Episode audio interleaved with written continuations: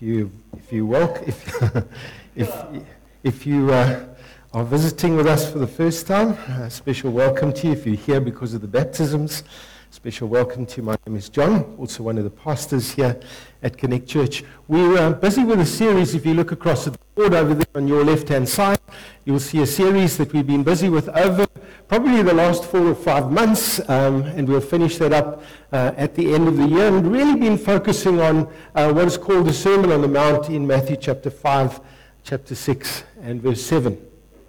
And so I'm going to be focusing on a portion of that um, this evening. But let me start off by, by telling you a little story. And uh, some years ago, we, uh, Terry and I, my wife, we lived in uh, East London. And something I've been wanting to do all my life was to do a scuba diving course. I don't know how many of you have ever done a scuba diving course, but one of the things they're really strict about when you do a scuba diving course is preparing you for every and any eventuality that might take place. In other words, if you're under the water and there is a crisis, you need to know what to do. Otherwise, you're going to die. It's as simple as that. And, and I remember during uh, one of the practice dives, you have a number of practice dives before you actually formally get your license. I remember we were down, we were, we were, we were diving uh, in a quarry, and we were probably about six meters down underneath the water. And the next minute, I felt our dive instructor on top of me, and he literally ripped off my dive mask, pulled my DV out of my mouth, and there I was, six meters down, no air, couldn't see what was doing, and had to be able to, in that kind of situation, be able to rectify that, find my, my, my mask again, uh, put my DV back in, and be able to carry on swimming under the water. And, and, and I share that with you tonight because it's amazing that in life, how important it is to be able to equip, be equipped to face some of the challenges in life. And you know, the same is true uh, for us as Christians. We need to be well equipped to face some of the challenges in life. Jesus has been preaching a sermon uh, over here about what the Christian life is like. And he says, as, as we begin to discover what the Christian life is like, we need to be prepared for every eventuality when we're going to live the Christian life. And so in Matthew chapter 7, verses 7 to 12, he begins to talk about why prayer is so important. He begins to unpack why prayer is so important uh, to this new way of living. He says that people need to know how to pray because of what the Christian life is like. Well, when you, when you begin to read what he's been saying, when you discover what Jesus has been saying, you need to know how to pray into that. People need to pray because they will need God's grace to live uh, the Christian life. Trevor, mic coming and going. Can I get a handheld mic? I think it's going to be. Am I on? Okay, that's cool. All right. So, so people need to pray because of, of God's grace. You will discover when you hear what Jesus says in the Sermon on the Mount, it's impossible to live that way without God's grace. You, will never be able to live that, that kind of life. I'll never be able to live that kind of life uh, without God's grace. People, people need to pray because God answers prayer. We pray because God answers prayer. I was, um, I was looking at uh, some information in terms of the way that uh, Christians pray today, and an, it comes from the Barna Institute in the United States. And if we, Charlene, you can put that up. Here's, here's a, just a little bit of an indication uh, how most Christians pray. And uh, what you can see is there's quite a glaring difference between the number of people who pray on their own and the number of people in the Western world and in the church that pray together. Only 2% of Christians deem it necessary and, and, and important to pray together. And uh, if we had more time tonight, I'd love you to turn to each other and, uh, and answer this question. Why is it that Christians in the West are so focused on individual prayer and so little focused on praying together? It's a big question we need to ask ourselves. I think part of it is that we're living in a culture that's very self focused and very, individualistic. It's part of the challenge. If you want to see some of the things that Christians pray about, if we can put that next slide up, you can see these are some of the things that have been tabled that, that Christians pray about when they pray. And so when we, when we come to, to Matthew chapter 7, let's see what Jesus has to say about prayer. You know these, many of you know these verses. Ask, and it will be given to you. Seek, and you will find. Knock, and the door will be opened to you. For everyone, and then Jesus almost re emphasizes what he's been saying. For everyone who asks receives, he who seeks finds, and to him who knocks, the door will be opened. Which of you, if his son asks for bread, we'll give him a stone? Or if he asks for a fish, we'll give him a snake? If you, then though you are evil, know how to give good gifts to your children, how much more will your Father in heaven give good gifts to those who ask him? And then here's a verse that just doesn't seem to fit when we're talking about prayer. So, in everything, do to others what you would have them do to you, for this sums up the law and the prophets. And it's almost like, where does that fit in with prayer? And I want to, us to look at that a, a little bit later on. So, so, so, what's important about what Jesus says about prayer is, is that these verses must be understood in the context of the Sermon on the Mount. You see, I've heard people talk about uh, you can ask God for anything and He's going to give it to you. I don't think that's what Jesus is talking about. He's saying, ask and you will receive in the context of what I've been saying in the Lord's Prayer. Let's have a look at what he means by that he talks about us having a righteousness that surpasses that of the, the Pharisees and scribes. And what Jesus is saying, when you recognize that the, our lifestyle needs to be way better than that of the scribes and the Pharisees, that's only possible by God's strength and in God's strength. That's what he's saying. Forgiving one another. I don't know how many of you find it really easy to forgive people when they've really wronged you. But, but one of the things that we, we are taught, you remember in the Lord's Prayer, that we need, we, we need to be a forgiving uh, group of people, a for, forgiving community. And, and, and yet we find how difficult that is, but it's possible as God enables us. Honoring our commitments. Let your yes be yes and your no be no. That's only possible as God enables us. And we can go on and on and on. So when we pray, Jesus said, we must expect when we pray that God is going to answer prayer. Ask and it will be given to you. And, and I think what Jesus is saying over here is tremendously encouraging because of all the challenges we face in life. You see, the Sermon on the Mount talks about the Christian lifestyle. And the Christian lifestyle is a lifestyle where we need to love our enemies.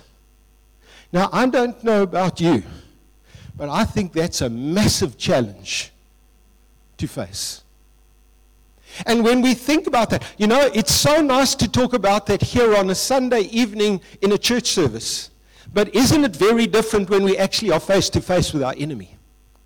And then we find how challenging that is. And so, what Jesus is saying over here, I want you to know in circumstances like that, you can ask and it will be given to you. Or what about not holding grudges against one another? Those things that we often feel we have the right uh, to hold grudges against one another because somebody else has done something to us. And he's saying we shouldn't be that kind of a person. We should turn the other cheek, go the extra mile. And so, what he's saying, when you face that challenge and you find you're not able to do that, you need to ask and you need to seek and you need to knock, and you'll discover God's going to answer that prayer. And so, we continually need to be reminded that prayer is not a waste of time something really profound happens when we begin to pray. Do you know that the Bible says that when we pray according to God's will, we can be sure that He's going to answer that prayer? When we pray according to, look at 1 John chapter 5. This is the confidence we have in approaching God. That if we ask anything according to His will, He hears us and if we know that He hears us, whatever we ask, we know that we have what we have asked of Him. Now, here, here's the whole point of the Sermon on the Mount. When you read through the Sermon on the Mount, when you hear the Sermon on the Mount preached about, you know that's God's will. This is not a maybe. This is not a if. You say, Jesus is saying, this is what the Christian lifestyle is going to look like. So when we pray according to the Lord's Prayer, we know we are praying in the will of God. Paul learnt an incredible lesson in his own life.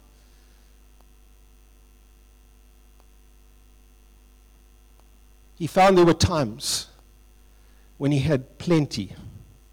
There were times when he was in need. And he said, But I've learned to be content, for I can do all things through Christ who enables me.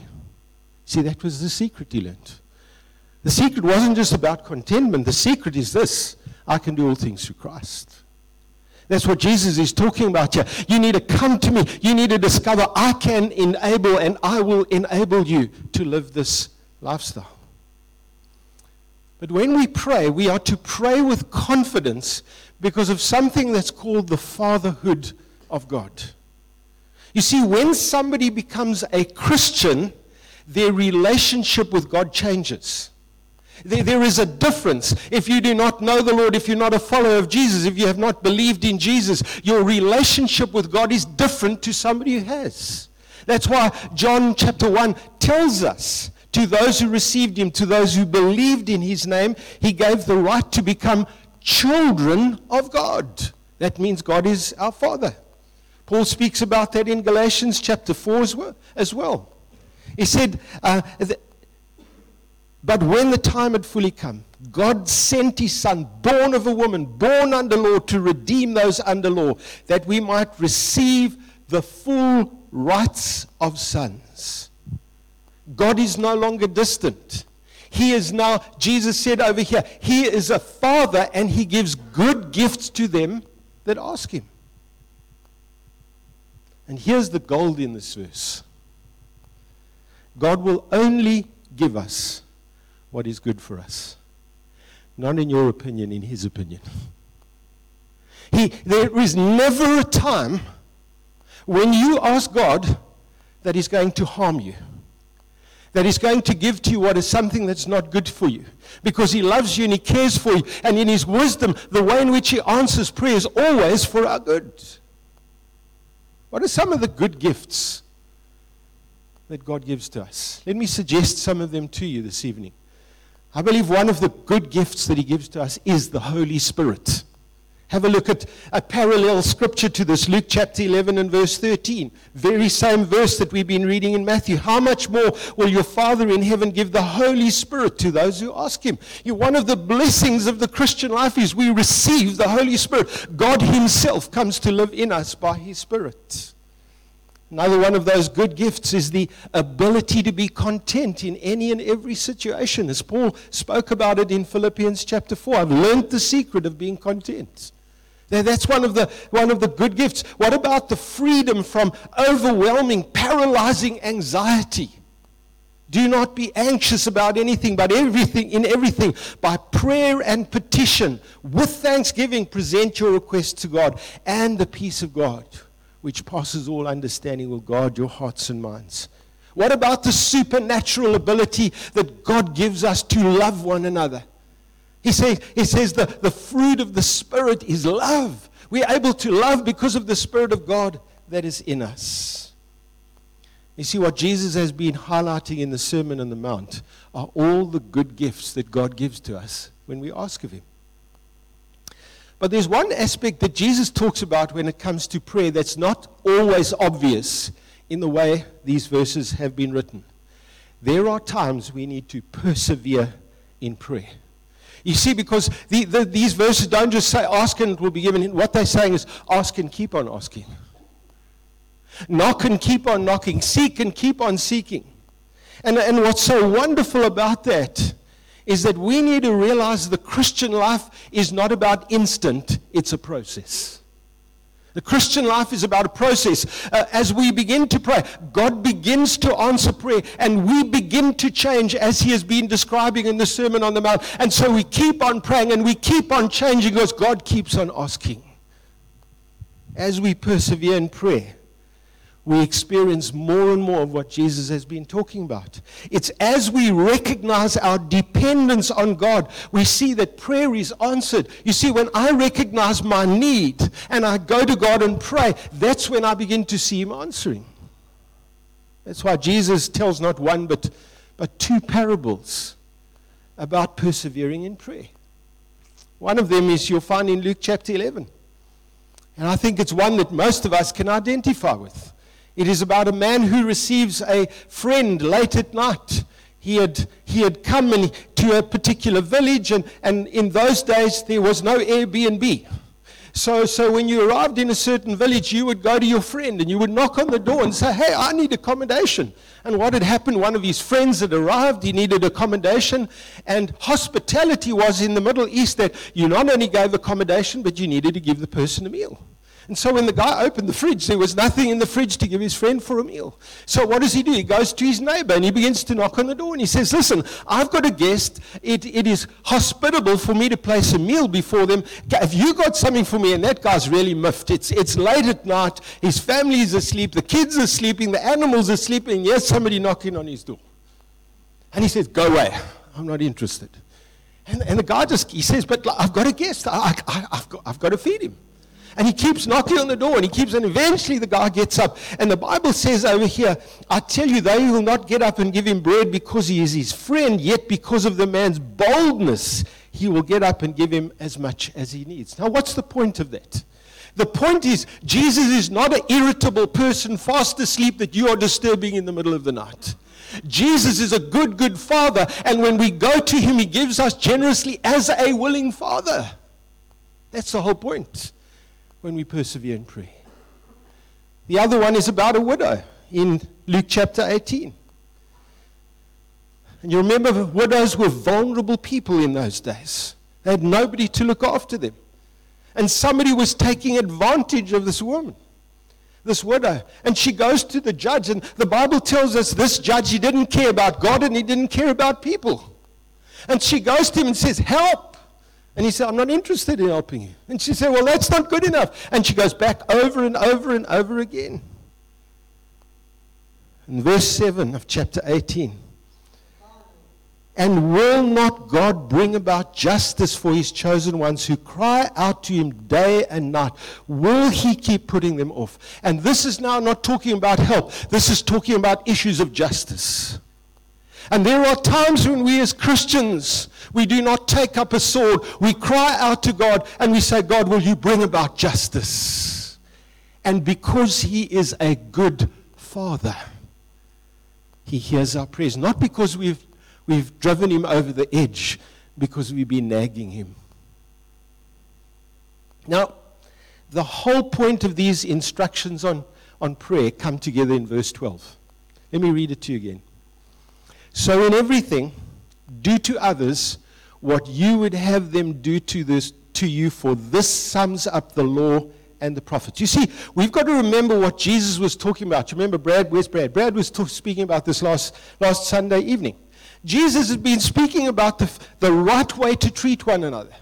He says we are not to judge one another. By that, he's not saying we mustn't be uh, alert to what is happening amongst one another. What he's saying is this don't walk around with a judgmental attitude. Because you're going to need to give an account for yourself before God. In the way that you judge people, you're going to be judged. So don't walk around with a judgmental attitude. He goes on to say, while there needs to be accountability, it needs to be done in a spirit of gentleness and humility because we've all got our own failings. He says, take the log out of your own eye before you take the splint out of somebody else's eye. There must be accountability, but we do it in gentleness. We do it remembering that we too are sinners and that we've fallen. And so we deal with each other in gentleness and humility. And then he goes on to say, We all know you can only do this in God's grace. You'll never do it in your own strength.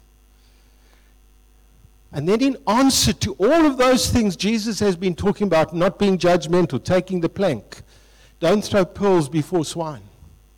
He then lands in verse 12 and he says, We are to treat one another in the same way we would like to be treated. Let me put it to you like this Jesus has been talking about the way we to treat one another.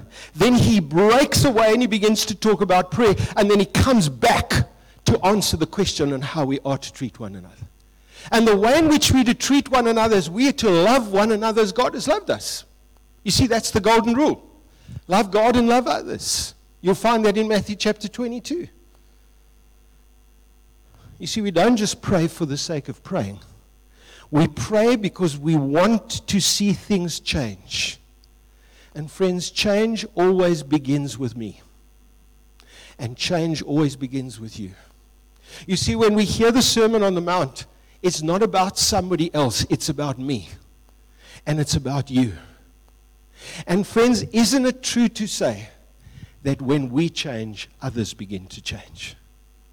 We begin to be agents of change in this world because we have changed. Do you remember then in the Sermon on the Mount in Matthew chapter 5, it says we are the light of the world and the salt of the earth. Do you know what it means to be the light of the world and the salt of the earth? It's everything that Jesus says in the Sermon on the Mount.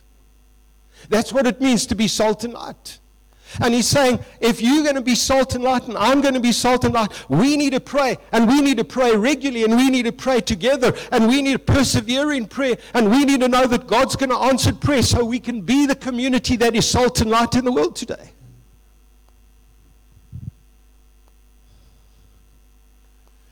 I was listening to a testimony just the other day. And I want to share it with you in closing.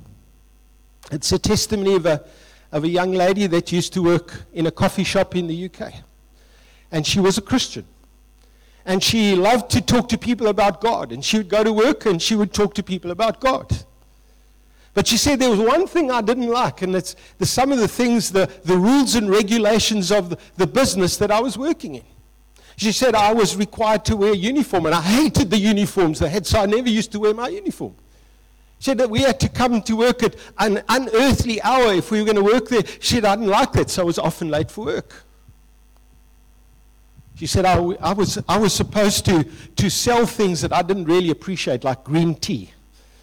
So I had to like promote the stuff. And she said, I didn't like it. And so I, I never used to do that. I would avoid doing that because, and, and I don't know if you like green tea, but anyway, she didn't. But then, then God began to speak to her. And she recognized I need to bring my life into alignment with what God was saying. And I, if, if I was a Christian, then I needed to be, if, if I was working for somebody, I needed to toe the line in terms of the, what was expected of me. And she said, I made a decision. I was going to bring my life into alignment with God. I needed to recognize that, that in that business there were people who, who had authority, and I needed to listen to them because it was a waste of time telling them about God if I wasn't going to listen to them. And she said the manageress in that business was uh, quite anti when she'd speak about God. And she said, I started going to work and I wore my uniform and I pitched up on time and I even sold green tea. It wasn't a moral issue. And she said, after three months, and I want to quote to you, my manageress came to me and said, I'm changing my mind about God. You see, what happens is when we change, we become salt and light. When we are different, we become salt and light. And the only way we're going to be salt and light is not just by hearing the sermon, but praying that we become that kind of person. That makes sense to you? You see, when Jesus said, ask and keep on asking, he's saying, I want you to pray about being that kind of person. And you face challenges in being that kind of person, and I face challenges in being that kind of person. But it's as we pray and as we persevere in prayer, we will see the God of heaven, our Father who loves us, who gives good gifts to us. He will begin to ask those prayers, and we become agents of change in the world we live in. Friends, may I say to you, I believe the hope of the world. I believe the hope of this country is the Christian church. And I'm just not saying that lightly. But it's the Christian church in alignment with the Sermon on the Mount. It's the Christian church living out what Jesus has been talking about. Not that we are perfect, but we know that as we trust God, God in His grace is able to do what He's been talking about, what's been spoken about in that sermon. Friends, that's the secret. That's why I'm so excited about, about this tonight. That's why I want to call you as a church to pray. Because we need to pray. The only way we're going to get it right is in God's strength. The only way I and you will ever become that kind of person as we say, God, will you give us grace? God, will you strengthen us? And then we go out and do it in His grace and by His strength. That's the way. Ask, and it will be given to you. Seek, and you'll find. Knock on the door will be open to you. So let's stand together. I'm going to pray. The team's going to come up, the worship team.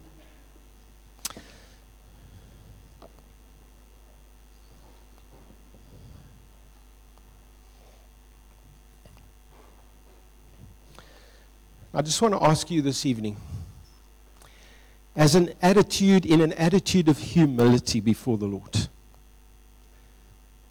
just to hold your hands out, palm, palms upward, and say, God, I come in humility to acknowledge tonight that it's by your grace that I'll be the person you want me to be. Lord, it's by the enabling of your Holy Spirit. Lord, you know my weaknesses, you know my failings. Lord, you know the times when I struggle with some of the very things you've been speaking about in the Sermon on the Mount, but I come to you to ask tonight. And I come to you to seek tonight, and I come to you to knock tonight. And Lord, I do that because uh, you are my good Father, and you give good gifts to them that ask of you. And God, as a church, we want to say, enable us to be salt tonight. Lord, will you begin with us? Will you start changing us? Will you continue to change us? Will you reveal your hand in our lives, Lord? So that when we talk to people about you, they will say, That's for real. Because those people live that. And God, I pray that you'll do that for us as your church. In Jesus' name, amen.